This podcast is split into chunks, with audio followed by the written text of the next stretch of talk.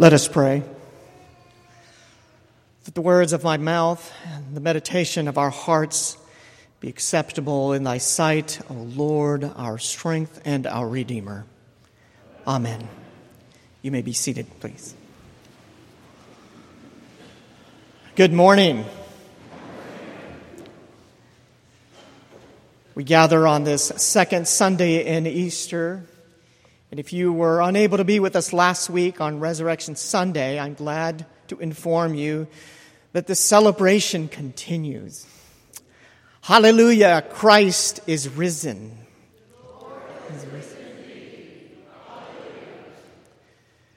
We know that the resurrection is not simply an episode or narrative event in the life of the church. It's also a practice, a task, a way of being in the world, really a way of practicing life together, the post resurrection life. So, what does this post resurrection life look like? What does this post resurrection look like?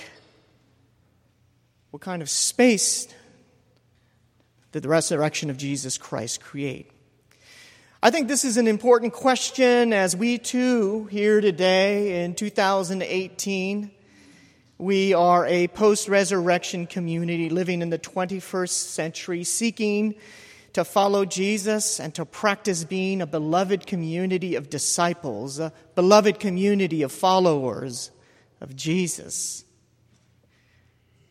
What does it mean to be a post resurrection community? Our gospel lesson for today, indeed all of our lessons, invite us to consider this question by pointing us in the direction of community.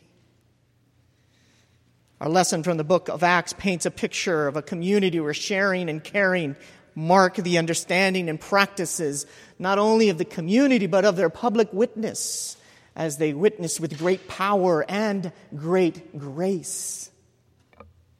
The Psalter invites us to envision this community, community of old, where the words, how very good and pleasant it is when kindred live together in unity. It is refreshing, it is healing. Community. In order to answer the question, what does a post resurrection community look like? Scripture points us all, all the time, points us back to community. Because what we find is community. And in our gospel lesson, we find community of disciples. It was evening on that day, the first day of the week, and the doors were closed because of fear. We find a community hemmed in by pain, by fear, perhaps uncertainty. The followers of Jesus, in the midst of that confusion, in the midst of that context shot through with fear, discover that the crucified one is in fact the resurrected Lord, the Lord that comes into their midst and reveals to disciples of old and to us disciples today who have not seen but yet believed that resurrection means that love wins. That love wins. Recall, it is for God so loved the world that God gave that God gave God's very own Son. That love wins. And because love wins, this community is distinct, marked by a very distinct event in the resurrection of Jesus Christ. But being distinct does not mean being distant from everyday reality because we find a community afraid, doors shut. This is not a community removed from the realities of everyday life, of settled polarities of who's in and who's out, settled political ideas of power, oppression, settled ideas that mark and also shape and inform a specific understanding, a way of being in this society.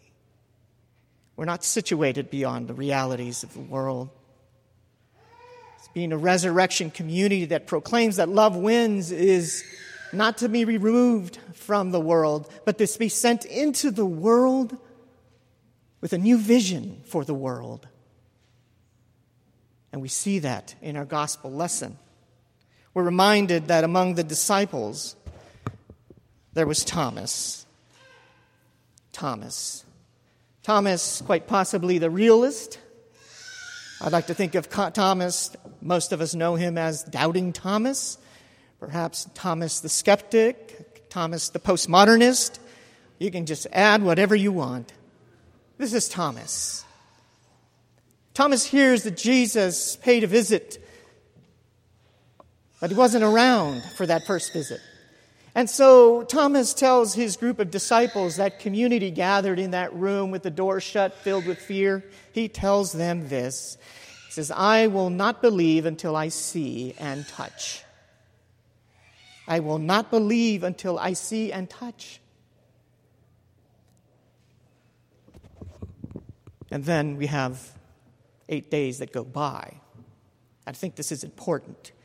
It says that eight days, or really the week, went by, and the disciples were there again in the house, and Thomas was with them. I think this gives us one more layer of what a resurrection community that proclaims that love wins look like, looks like. You see, you have no missives about doubting Thomas. You have no one writing a dogmatic treatise about Thomas and how wrong it is for him to doubt the resurrection of the Lord. You have no one, no one in the crowd questioning Thomas's place in their midst. They were together again, and Thomas was with them. tells us a little bit about what this community values. It values community. It doesn't isolate or ostracize because there's some sense of question that lingers in the heart. And I think this is important for us today because I believe, and I'm one of them, I show up with many questions in my heart. And questions never mean that we're beyond this great grace that is shared amongst God's people. That this community marked by resurrection that proclaims that love wins is a community that has space for anybody's questions. I won't believe until I see. I don't know if it's connected, but a good friend of mine told me a story about Niels Bohr, the famous physicist. He invited a friend over to his country house, and as his friend made his way toward the front door, he passed a gate, and right above the gate there was a horseshoe. And so when Niels Bohr received his friend at the door, his friend asked him, Okay, you really got to explain this to me. You're a man of science. Yet you have this horseshoe, because a horseshoe is a, a, superstitious item in some cultures, and it's supposed to bring good luck and protection and ward off evil. And his friend says, what, What's going on? Why do you have that stupid thing above your entrance? You're a man of science. And Niels Bohr responded, Well, I have it there. I have it there because I heard it works even if you don't believe in it.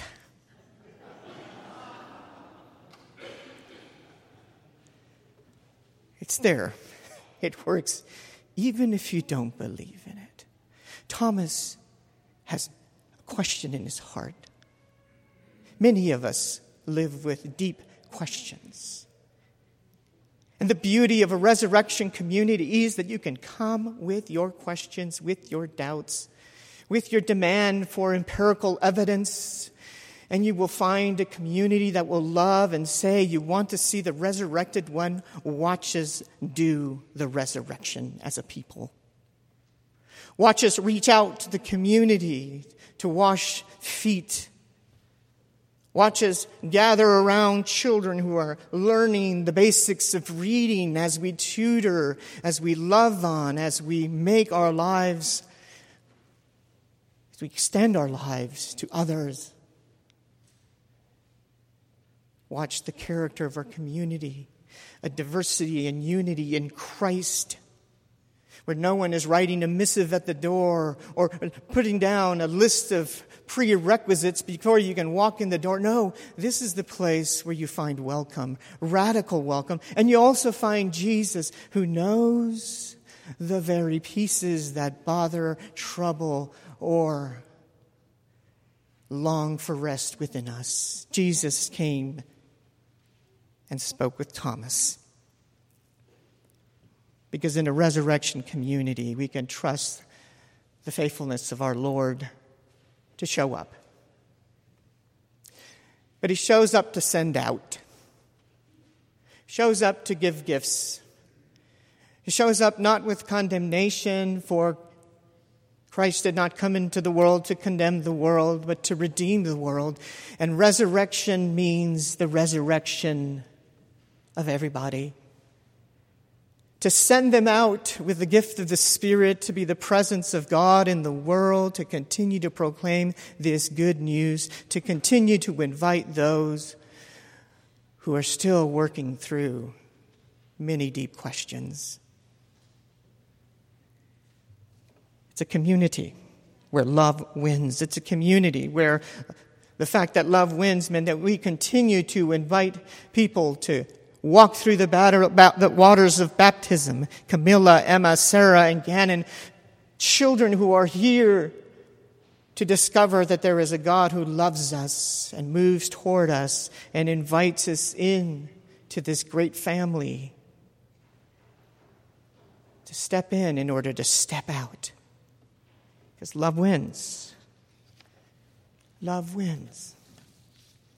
And that's why we continue to be a presence here a cathedral community that proclaims that love, in fact, wins in this city, in this neighborhood. Love wins.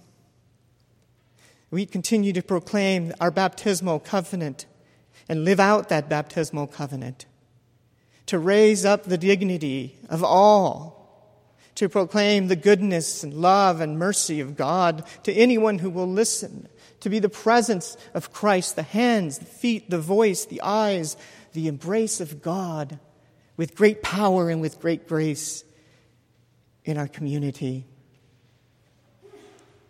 Because love wins. It's love. It's love that motivated, informed, infused Dr. Martin Luther King Jr. to show up on Memphis, in Memphis, to cry out for justice for sanitation workers. But this prophetic vision was larger than simply Memphis. We're talking about a resurrection vision that calls down justice, rolled for justice to come down like waters. Because when love wins, it motivates. When love wins, it infuses us with that same longing and desire for justice to roll down from heaven. And indeed, it does through the hands and feet of God's people. Because love wins. The resurrection of Jesus Christ is an affirmation of that truth. Love wins, even if you don't believe in it.